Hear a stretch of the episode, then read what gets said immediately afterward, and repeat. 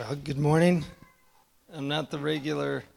Pastor Kevin is actually taking a trip. They're leaving this morning to go to Florida. So pray for safe travels there. Just a time of rest and relaxation. So I'm actually going to open us up in a word of prayer myself. So Lord, we just come before you. Thank you for a time to gather. Thank you for a time to praise your name. Thank you for a time to reflect on how awesome you are and what you've given to us in your word and your spirit. We pray this morning that you will use your word to teach us and guide us. And Lord, may you use me and however you can. I know I'm a flawed individual, but through your spirit and your power, you can speak. And may you use, more importantly, your word and your spirit in the hearts and the minds of the hearer, Lord, because you are the master teacher. And we call upon you to teach us and guide us this morning as we open your word. May you bless this time. We pray in Jesus' great name. Amen.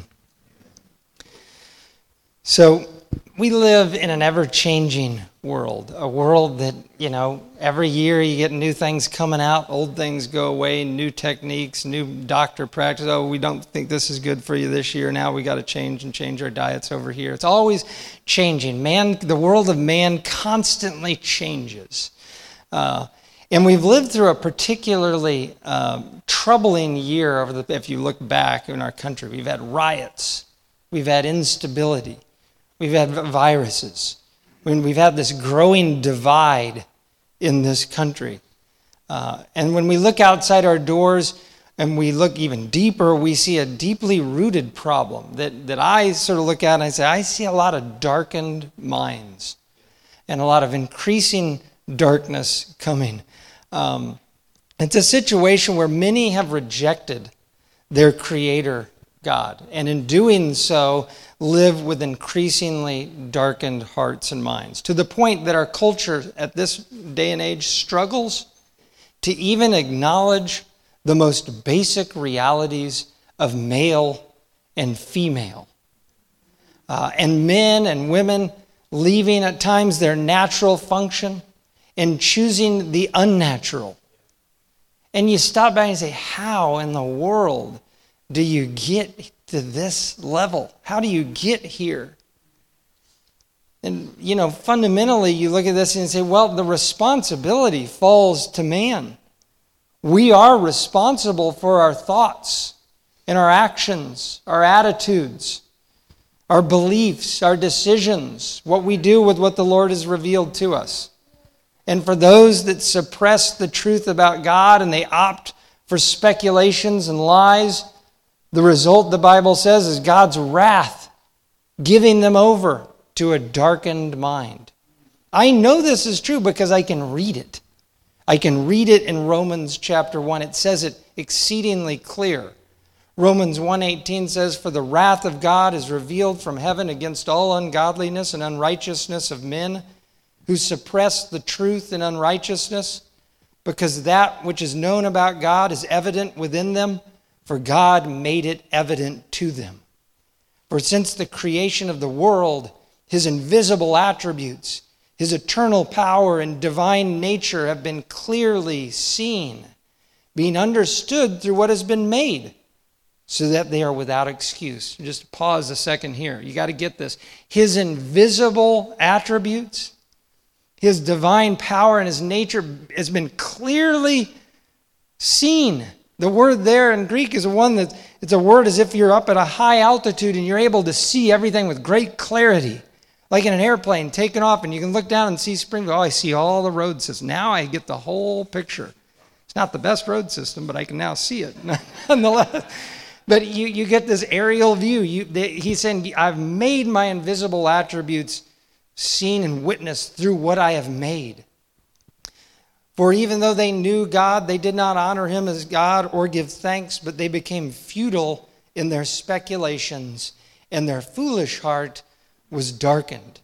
They looked out at what had been made, and even though God's fingerprints were all over them, and his attributes clearly seen and evident, they decided rather to speculate. We can speculate and come up with a better answer for the things around us. Professing to be wise, they became fools and exchanged the glory of the incorruptible God For an image in the form of corruptible man and of birds and four-footed animals and crawling creatures.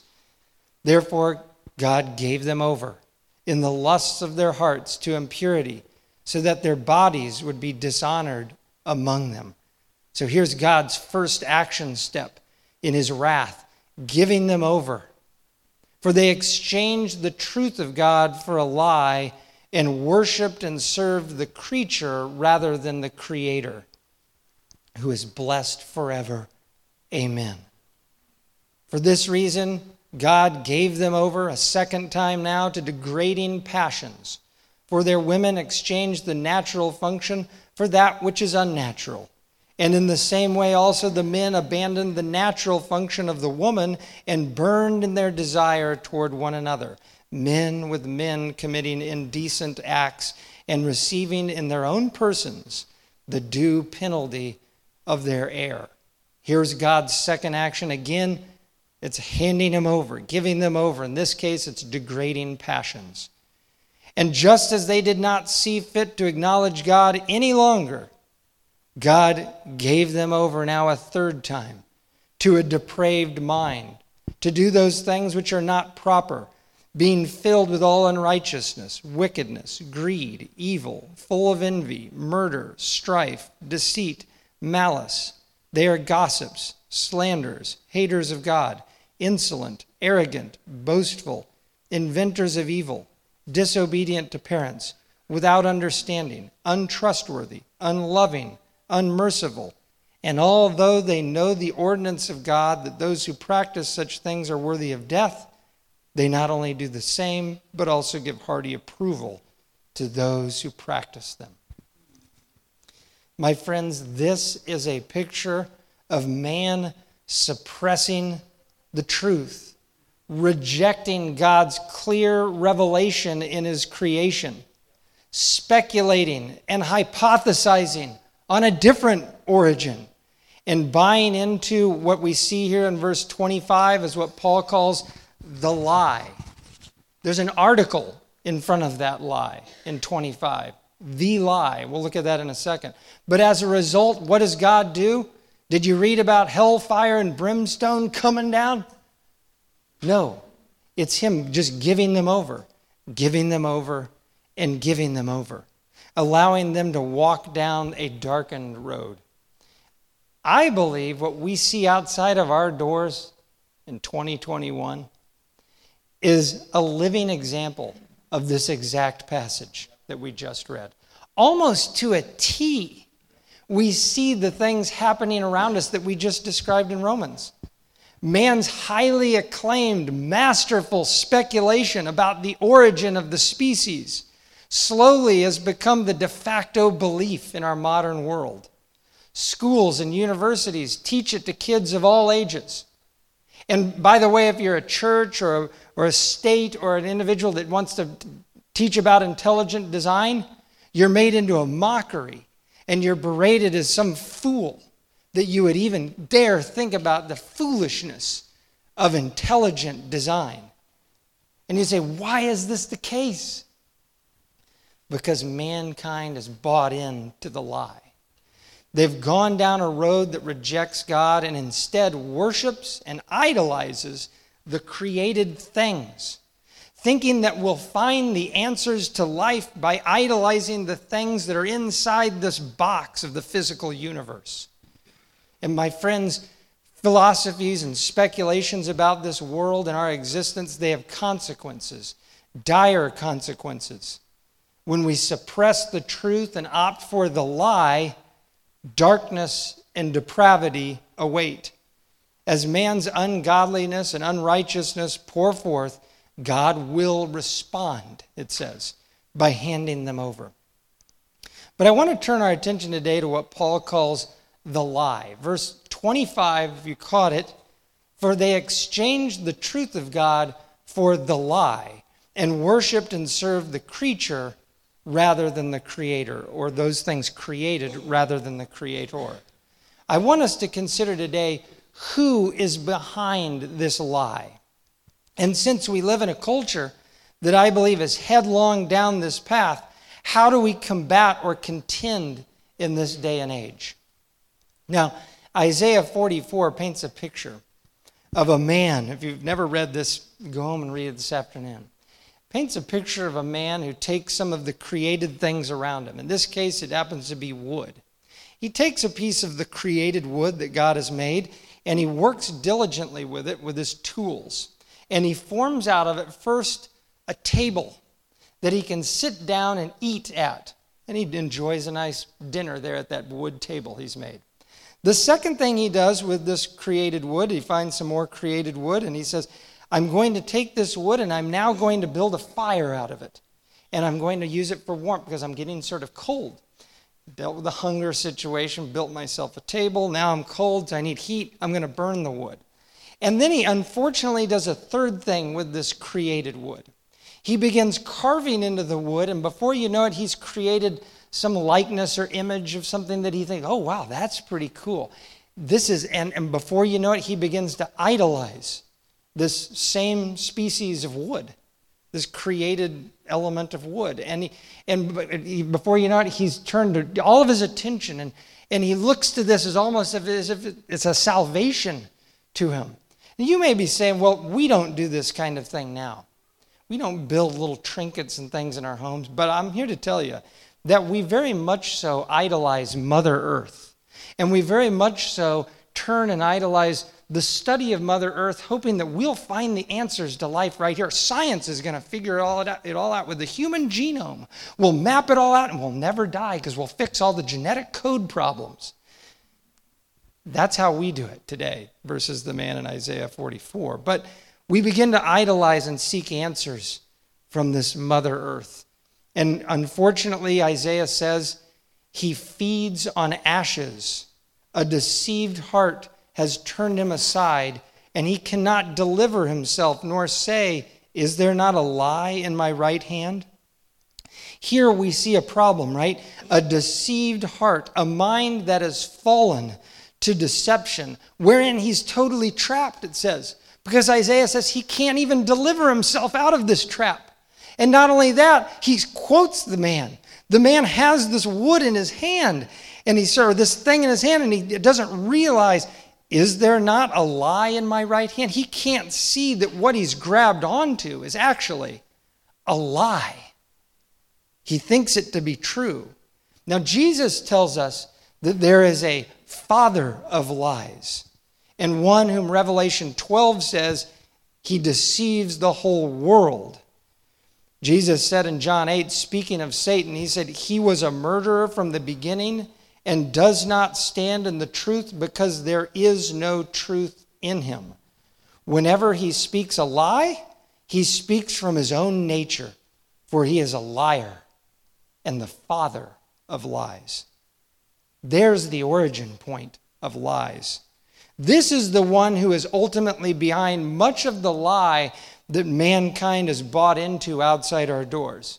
And we know in 2 John 1:7 it says, for many deceivers have gone out into the world, those who do not acknowledge Jesus Christ as having come in the flesh. This is the deceiver and the antichrist. Perhaps some of you look out today and you read the stories and you read the news and you say, man, it's as if I'm seeing the spirit of Antichrist gaining and raising in this culture around us. And I think we are. And it's key to say and recognize that we do not want to be fooled, because his lies will be difficult at times to detect. Any good lie is difficult to detect. We're told in 2 Corinthians 11 that he disguises himself as an angel of light. Light in the scriptures is synonymous or shown to be like as if truth, right? So you'll think and you'll look and it sounds true. But underneath, it's a wolf and a liar. Have you ever played the game of two truths and a lie? It's an interesting game. You get a group of people together and you say, okay, each person in the group thinks of two truths about themselves and one lie. And then you write it down, and then you give it to someone who's going to read them. And then they're either read or you mention it before the group, and then the rest of the group has to try to figure out which of the things is the lie. And it's funny because you actually find that in order to be good at this game, you got to sort of know how to lie, unfortunately. And to do a good lie, it better sound a lot like the truth. If it's totally obvious that, oh yeah, I know those are two are true, and that's clearly not true, you're not going to be any good at the game, right? And actually, the better you get at it, and I'm not very good at it, but the better you get at it, you actually want the lie to have little bits of truth in it. So that they'll say, well, I know if that's Joel, and I know he went to the University of Kansas, and so maybe you'll mention the University of Kansas in the lie. So it sounds true, but then you drop the lie part, right?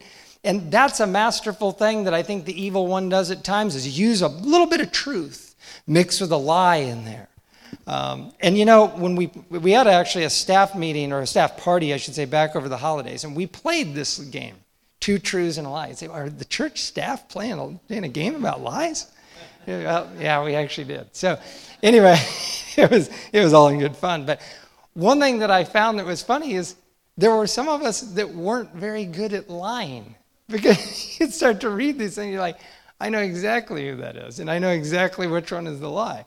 And you know, you'd say it's actually good that we're not good at lying, right? Because in 4:25 of Ephesians, Paul says, therefore, laying aside falsehood, direct translation is the lie again, same wording as Romans 1:25, laying aside the lie, speak truth, each one of you with his neighbor, for we are all members of one another. And then 2 verses later, he gives us a little glimpse into something. He says, do not give the devil an opportunity. As if the devil's constantly looking and ready to pounce, as Peter says, like a lion ready to devour if we give him an opportunity. The question becomes, how do you defend against this situation? We see it outside our doors. We see it with the evil one's work. We can read about things in the scriptures about what this evil one's done, how he's pulled the wool over other people's eyes in the past. How do you combat that situation? Now, what if I could give you the 6 key ingredients, so the 6 key steps? We all love self-help books that boil it down to the 5 steps of freedom, or whatever happens to be the 5 steps of design, electrical engineering, whatever it happens, whatever the subject matter is. We love books that boil it down into the 5 or 6 or 7 key steps or ingredients. And then we really love it if it makes it memorable, right? Something that maybe an acronym or an acrostic or something cool. And all of a sudden, I remember what that guy said, this cool little thing. And you have this way to remember it. What if I could tell you that I can give you those things from the Bible? I can give you 6 key ingredients, and I can even give you a way to memorize it and know it. And it's not just from me, it's actually written in the Bible. You'd say, well, you know, the Bible isn't that, you don't see Paul stop that often and say, the 6 key steps for spiritual growth are these, 1, 2, 3. He doesn't do that. But in this case that we're about to read, he does something very similar. He's going to give us 6 key things. And if you want to know how to combat the mastermind behind the lies that are outside our doors, I'd say you turn and remember this guy on the screen, a guy that my son drew. My son, Alex, I had him draw this for me. I said, Alex, you like to draw strong guys. And I said, I want you to draw a strong guy. And this guy, I want you to make sure that you look at the Gladiator or something and draw him like that. And so, you know, Alex, when he draws, he always has to include the 6-pack. That's a key ingredient of all strong guys. You've got to have the 6-pack. But what I want us to look at today is notice what this guy's wearing, and we're going to walk through this because this is what Paul chose to give us, to look at, to say, I have a way to teach these folks the 6 key ingredients of how to combat the situation that they will face. And I even have a way for them to remember it. A clear way for them to remember it.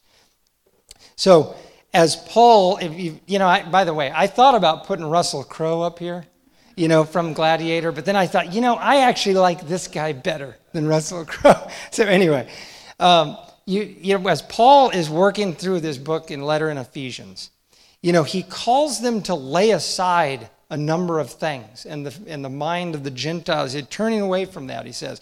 And he says to lay aside the lie in verse 4:25. And then he says, lay aside the lust of deceit in 4:22. He says, lay aside the bitterness and malice in Ephesians 4:31. Put aside the futility of mind in Ephesians 4:17. Put aside the stealing amongst yourselves in Ephesians 4:28. And then he's building up, and he gets down by the end of this book, and he gets to a root. He's like, okay, if you're going to do all these things, you got to know you're going to face a battle. And you are going to need extraordinary strength and armament to fight and contend in this battle. And so he gets to Ephesians 6:10 and he says, be strong in the Lord and in the strength of his might. Put on the full armor of God so that you will be able to stand firm against the schemes of the devil. For our struggle is not against flesh and blood, but against the rulers, against the powers, against the world forces of this darkness, against the spiritual forces of wickedness in the heavenly places. Therefore, take up the full armor of God so that you will be able to resist in the evil day, and having done everything, to stand firm. Stand firm, therefore, and he begins to present the armor. But Paul gives you and I a call here at the beginning, to be strong in the Lord. It's key here to see that in the Greek, that verb, be strong, one Greek word, and it's in the passive voice. You'd say, well, what is that? Well, active voice means the subject in the verb is taking action. Passive voice means that the subject in the verb is being acted upon. So in this case, it is in passive voice, meaning the subject here, which is you and I, is being acted on. In other words, we allow God to endue us with strength. This is not a fight that you can win upon your own strength. And verse 10 is a verse of incredible power because Paul uses three Greek synonyms for strength. The first one with the be strong is in dunamu, which means to be strong, endued with strength. Then he talks about God's strength, which is kratos, which is force, strength, and power. And then he talks about his might, ischus, which is ability, force, strength, and might. All of these three are directed towards God as the power source. And so Paul starts right off the bat here when he's talking about this battle, is making it seem exceedingly clear the power source will come from none other than God. And you must put yourself in a position to allow him to daily and regularly strengthen you. And if we trace the origins of this armor that Paul is talking about, I believe it goes further back than just the guard that happens to be walking by his jail cell when he writes this. If you recall, he wrote Ephesians when he was in jail in Rome. And no doubt he saw the guard, and that probably did spur via the Holy Spirit that I'm going to use that as this metaphor. But then it went deeper than that because Paul begins to hearken back to the Old Testament. And we'll find out that there's a deeper root than just the Roman armor because we find out that there's going to come from Jesse. One will stem from Jesse, it says. And he listen to what he will wear. This is talking about Jesus, 11:5 of Isaiah, righteousness will be the belt about his loins, and faithfulness the belt about his waist. And in Isaiah 59:17, again speaking of the Lord, he put on righteousness like a breastplate and a helmet of salvation on his head. And he put on garments of vengeance for clothing and wrapped himself with zeal as a mantle. There's a reason why this is called the armor of God. Because when we take it up, we're taking up the very armor that our Lord wears when going to battle. I don't know about you, but that gets me sort of excited to know that this is his armor, and he says, I can take up that same type of armor. And before getting into the armor, Paul wants to make it clear who we are fighting against and what our position should be. Verse 11 states that we're defending, right? We're defending against the schemes of the devil. This word methodia, which is the cunning arts, the deceitfulness, the craft, and the trickery of the devil. Same word where we get the English word method. And verse 12 makes it clear that our struggle is not against flesh and blood, but it's against the spiritual forces of darkness. He actually uses four pretty powerful terms talking about these spiritual forces that we want to hold firm against. And they are invisible. How is it that you fight and battle and defend against an invisible foe? This is the passage, right? These are the invisible forces that work around us and get the world around us to buy into the lie. And what is our position that Paul says that we should be taking? He says, stand firm. 3 times he says it, verse 11, verse 13, verse 14. A firm and fixed position, holding our ground. It's interesting to me that out of the 6 pieces of armor, only one of them is offensive. 5 are predominantly defensive and protective in nature.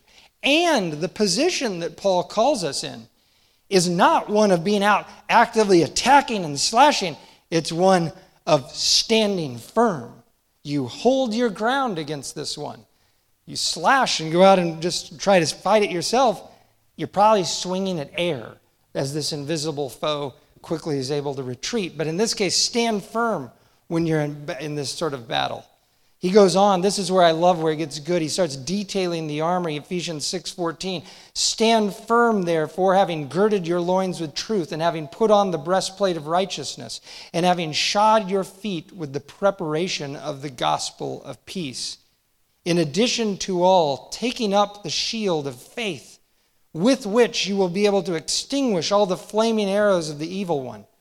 And take the helmet of salvation and the sword of the Spirit, which is the Word of God. This, my friends, is where it gets awesome. It gets so good because he uses this Roman metaphor of the panoplia, which is the whole comprehensive set of armor. And he directs us as God being the true source of this armament and the power behind it. Did you ever want to see God go out in battle? This is what he's wearing, and we can put it on too. And you start out with the belt of truth. And it's critical to understand one thing here about this illustration with the metaphor of the panoplia from Roman armament, is that this was this comprehensive set of armor. One could not just put this on haphazardly. This isn't just something you throw on and out the door you go. They'd actually typically sort of lay it out, and they would even sometimes have another individual there to help make sure they get it on, because it got a little difficult as you're getting all this stuff put on. But it all started with the first element, which was the belt in the midsection. Reason being is that you had this undergarment on that you didn't want to get tied up in or trip over.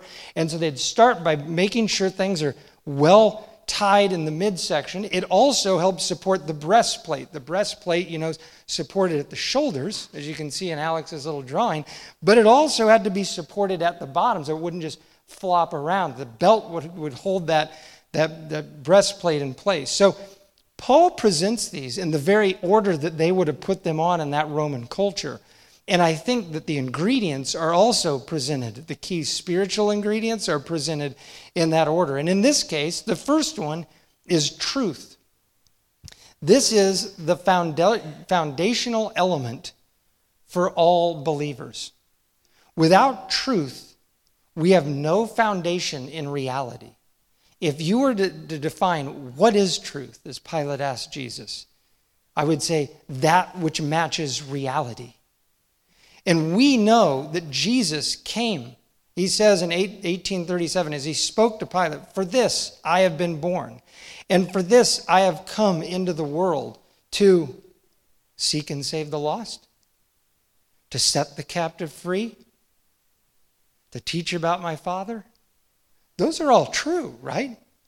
But notice what he says here. His overarching, foundational reason he came is to testify to the truth. Those other things are true, so I'm going to tell you about them. I did come to save the lost. That's true. I did come to tell you about my Father. That's true. And it all points back to his purpose and mission was to give us truth as he is the way, the truth, and the life. The question becomes, do we believe and hold to the truth that he's given to us? He's given us his word. And the Bible says he's given us his spirit, which, by the way, is called the spirit of truth. Multiple times we see that title for the Spirit. Do we set our minds on this as we're called to do so? My friends, in a world full of lies, our first and foundational defensive measure that holds the other elements in this armament in place is the very truth that God has given us. And be forewarned, there are many so-called truth claims in the world today. Yet there's only one authenticated and verified source. So you should ask yourself the question, where am I getting my truth from? From the news? Nothing wrong with the news, but is that your ultimate truth source? I hope not. I hope we're turning to the Bible and God's word, right? He goes on, the breastplate of righteousness. The breastplate was meant to protect that vital chest region and heart area where you've got, I mean, you take a blow there, you go down pretty rapidly. In this case, he says the key ingredient here, the second key ingredient, is righteousness, is the breastplate, which is held in place by this belt of truth.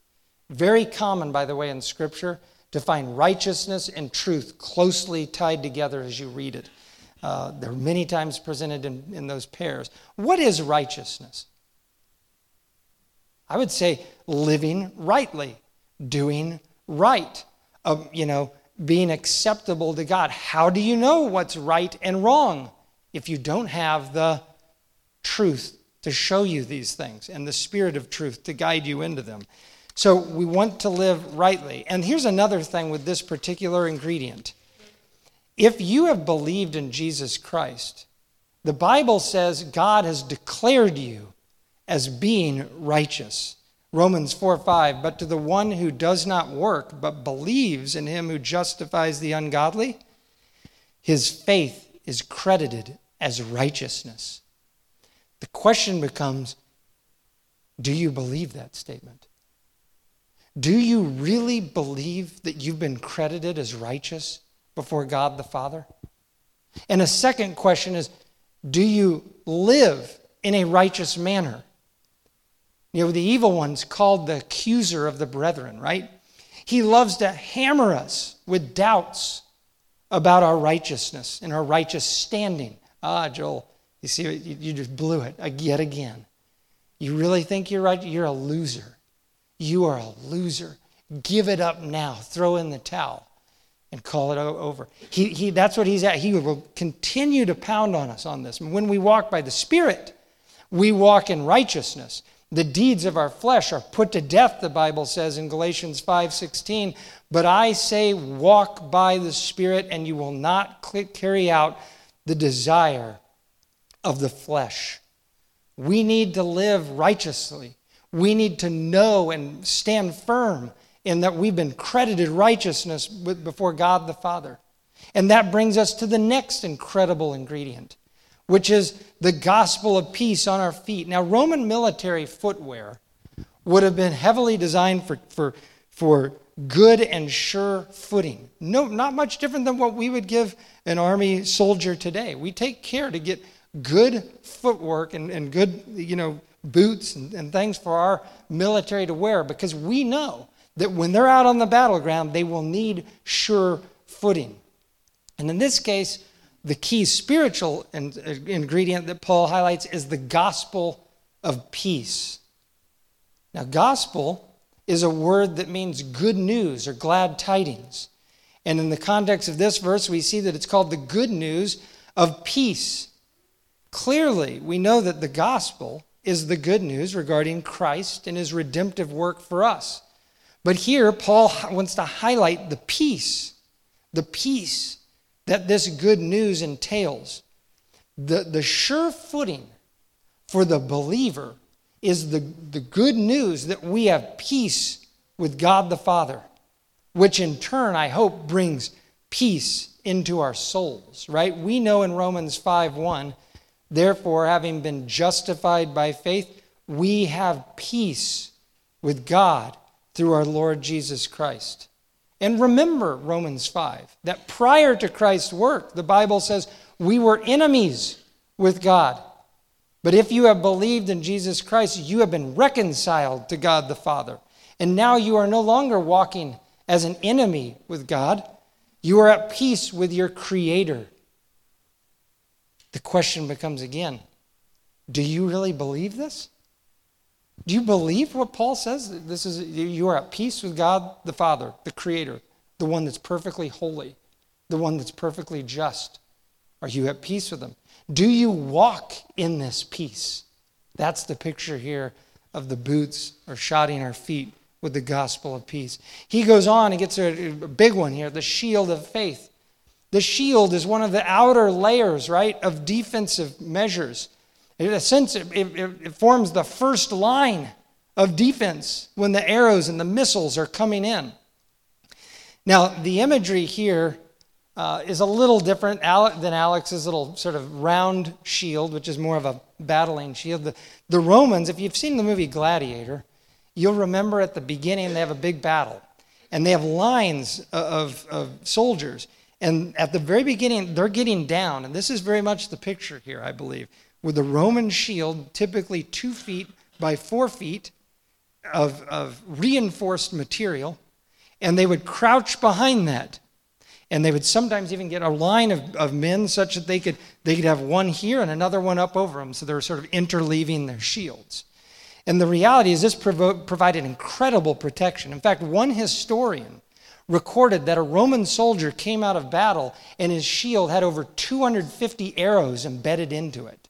That's the picture why Paul pauses and says, this is the shield that will block the enemy's missiles that he will shoot at you and the arrows that he tries to pierce you with. And in this case, we see that this shield is pointing, the key spiritual ingredient is faith, right? What is faith? How can faith be this outer wall that blocks Satan's arrows? We know the definition from Hebrews 11:1, right? That faith is the assurance of things hoped for, the conviction of things unseen. And this is a tricky one here, but follow me on this. The Greek word for faith is the noun form of the verb translated to believe or belief. So they're very close. The verb to believe and the noun to have faith are almost the same. They're slightly different, but the point is that there's a tie between belief and faith. And in Scripture, man is repeatedly called, the responsibility of man. We are called to believe in the truth that the Lord has revealed to us about his Son and his death on the cross and his resurrection. We are called to believe, just like when Paul talked to the jailer and he said, the jailer said, what must I do to be saved? Or go run around a bush 7 times and do this little hocus pocus. No. It's believe upon the Lord and you shall be saved. And we find in Romans 3:28, for we maintain that a man is justified by faith apart from works of the law.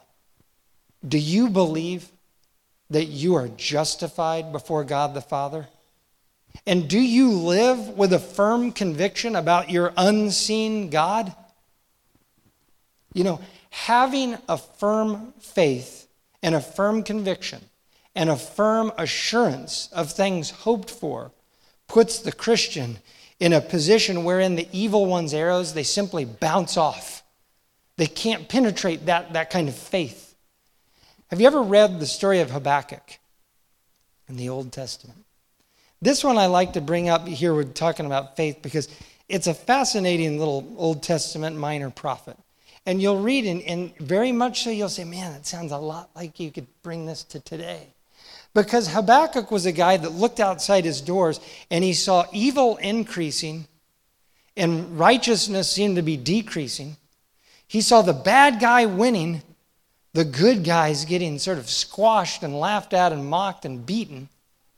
And he said, there's no justice. There's no justice in the world.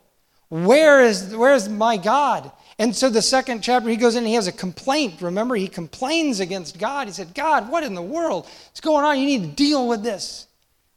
And do you remember what God said to him? This is where he gets down to the brass tacks of this situation with Habakkuk and good and evil. As God says, you know, Habakkuk, if that bothered you, I'm going to do something that's really going to bother you. I'm going to raise up the Chaldeans, the guys that are evil guys. And Habakkuk's got to be, what? You're going to, in response to my question about evil gaining and righteousness decreasing, you're going to tell me you're going to raise up the bad guy? And God says, yes, I'm going to do that. And I'm going to bring the bad guy here, and they're going to administer my judgment right here in Israel. And then, oh, by the way, Habakkuk, the guys you're so worried about, the Chaldeans, I'm going to turn around and I'm going to hold them responsible for what they're doing and what they've done and all the atrocities that they've done. And then finally Habakkuk can then rest at the end, right? Because now he's gotten this picture and he said, oh, I get it. I can have faith. I can believe in my unseen God, that he's still on the throne, that he still has a plan, that he still will work all this out, that vengeance is mine, saith the Lord. I will repay. I can believe that and have faith in this unseen God, and I can trust it. And even though the barns aren't full and the cows aren't covered, they're not producing, and the crops aren't producing, there's no figs, and the vine isn't producing, I can still rejoice in the God of my salvation because I know who he is, and I'm firm in my belief of who he is and that he will make it right. I'm getting a little too excited on that one, but anyway, the shield of faith. Faith is a key bulwark to stop the evil one's schemes. It goes on. He goes on to the fifth element, the helmet of salvation. The helmet protects one's head, right? Their mind, the central nervous system, sort of the processing engine, the place of our intellect. This is a key area to protect, right, in a battle. And here we're told that the ingredient, the key fifth spiritual ingredient is salvation. For those that believe in Jesus Christ, that God has saved us, it says. The reality of our salvation, both past sins, present issues, and future issues, that the fact that he saved us and paid the price, it's absolutely critical that we know and believe and stand firm in our salvation. Psalm 37:39 says, but the salvation of the righteous is from the Lord. He is their strength in the time of trouble. Do you believe that he truly saved you? Do you believe that this salvation covers all of your sins? Or do you still need to work out some of them? Work out some of those sins. You got to work your way out to please God out of the sin. Do you believe this statement? Having canceled out the certificate of debt consisting of decrees against us, which was hostile to us, and he has taken it out of the way, having nailed it to the cross. The fact that God has saved us from the penalty of sin, the fact that God is there to save us in times of trouble, the fact that God is a God who saves, that surely should be a protection to our minds. If we really believe this stuff, we could stand like Shadrach, Meshach, and Abednego did when they were asked to bow down to Nebuchadnezzar's, statue. They said in 3:17 of Daniel, our God whom we serve, get this, is able to deliver us. He's able to save us from the furnace of blazing fire. And he will deliver us and save us out of your hand, O king. But even if he does not, let it be known to you, O king, that we are not going to serve your gods or worship the golden image. That's standing firm in the salvation of the Lord. And do you remember what Nebuchadnezzar peered in and saw when he looked into that burning fire? He looked in and he said, I see a fourth. Didn't we just throw three? I see a fourth. And the one looks like the Son of God. Because it was, I believe. And out they came, without even the slight smell of fire or smoke. And remember what Nebuchadnezzar recognized right then and there? There is no other God who is able to deliver or save in this way.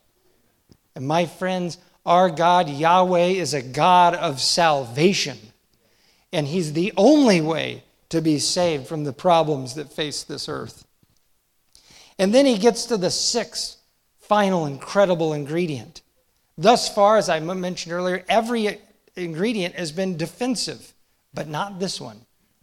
You want to know what to use to counter the ruler of the world's schemes?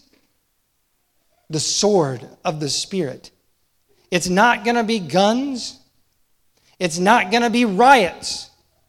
It's not going to be the things that you would think. It's taking up the sword of the Spirit, the active and living Word of God. Hebrews 4:12 says, "For the Word of God is living and active and sharper than any two-edged sword, and piercing as far as the division of soul and spirit, of both joints and marrow, and able to judge the thoughts and intentions of the very heart of a person."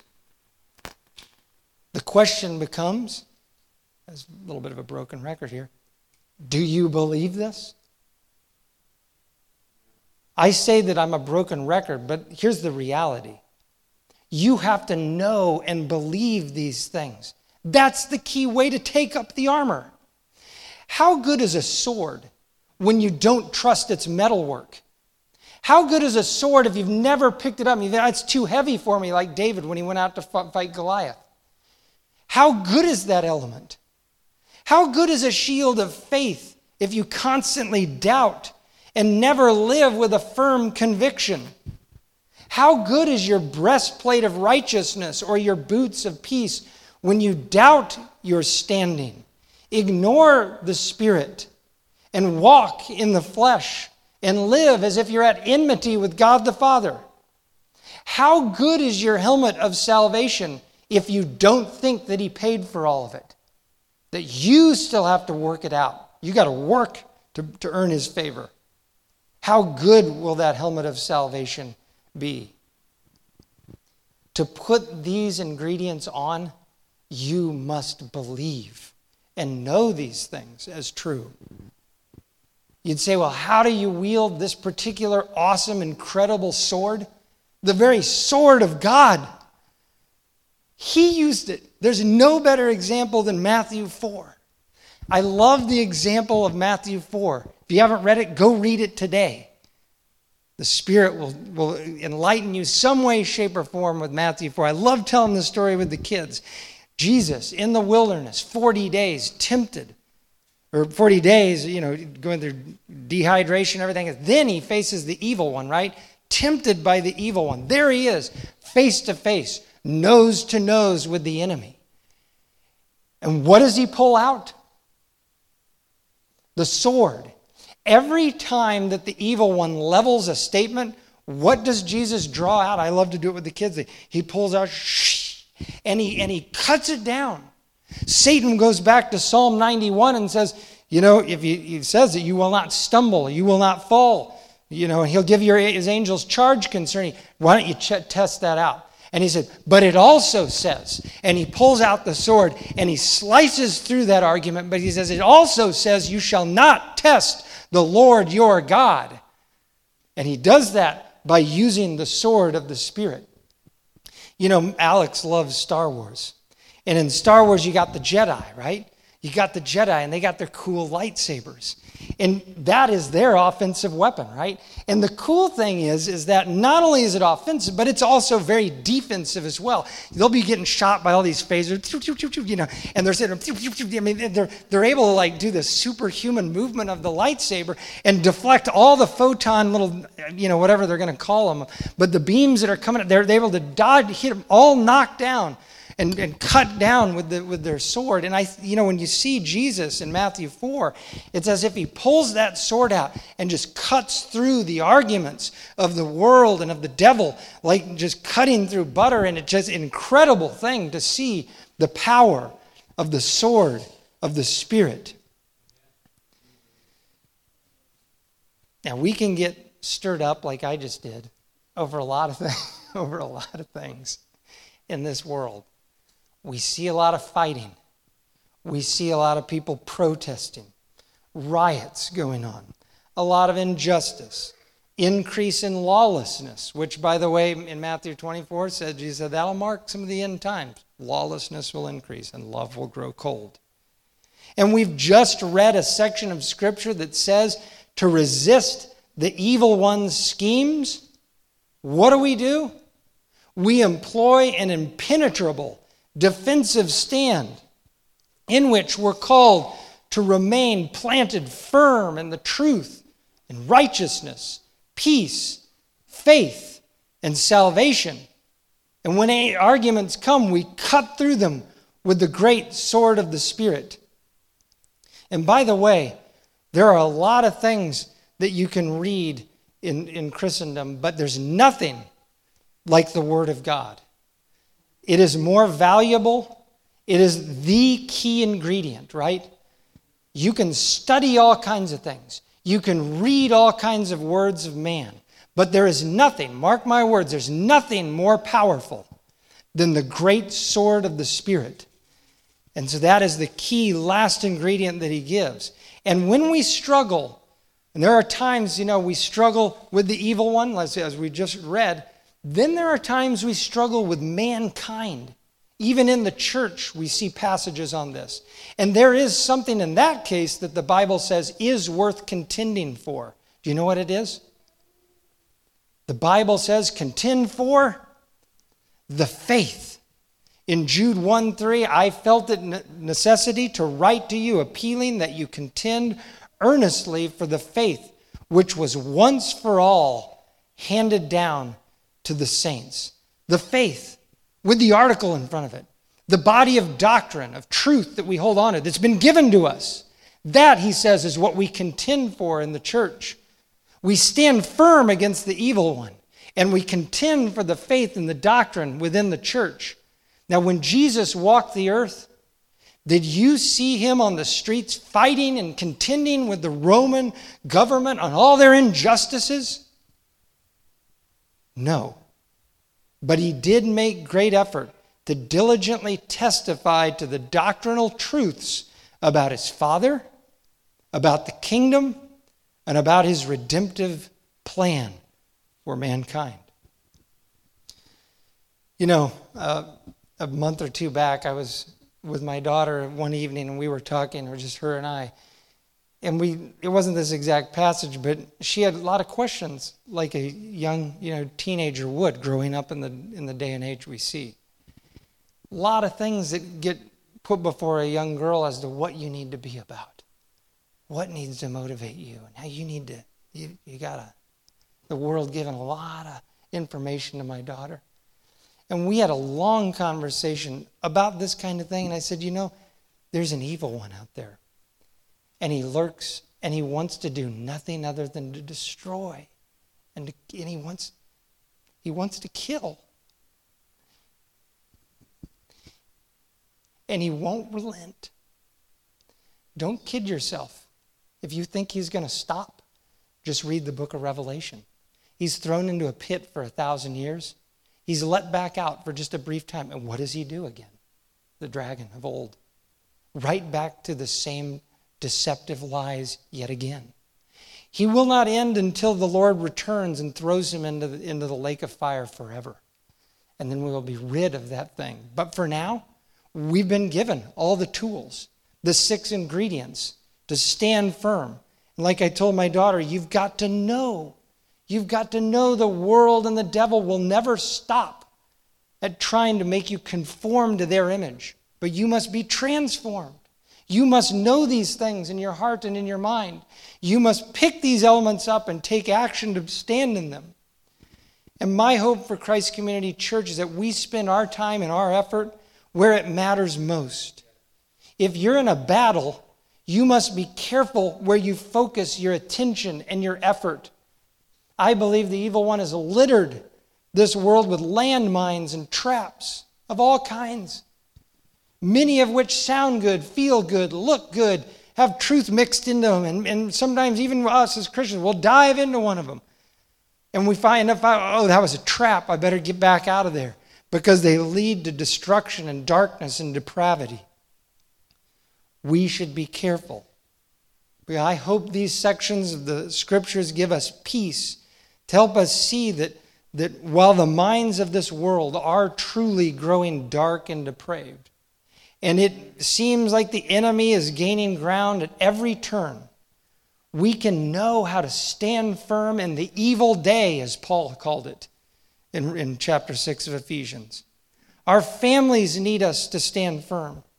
Our children and grandchildren need to watch and learn what it means to stand firm. And this very church needs to stand firm.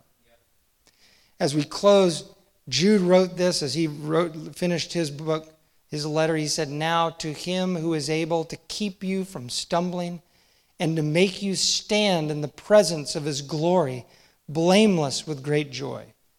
To the only God, our Savior, through Jesus Christ our Lord, be glory, majesty, dominion, and authority before all time and now and forever." Amen. Lord, we come before you. We live with heavy hearts at times as we look out on our culture. And we don't know where it will all lead, but we want to have that heart like Habakkuk did that can just rest and say, I can stand firm. I can believe in the truths and the realities of what you've taught us through your Scriptures. I can hold on and know that you've saved me from my sin and that you are a God of salvation. I can walk righteously knowing that I've been declared righteous and I've been given the Spirit to put to death the deeds of the flesh.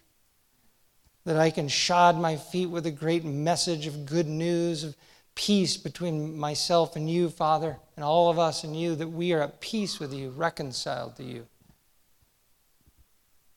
And Lord, that we can walk in this way and take up your word as needed, know it well, and be able to pull it out of the sheath.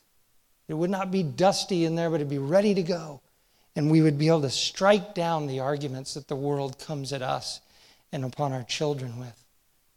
Lord, because we live in a day when we need this.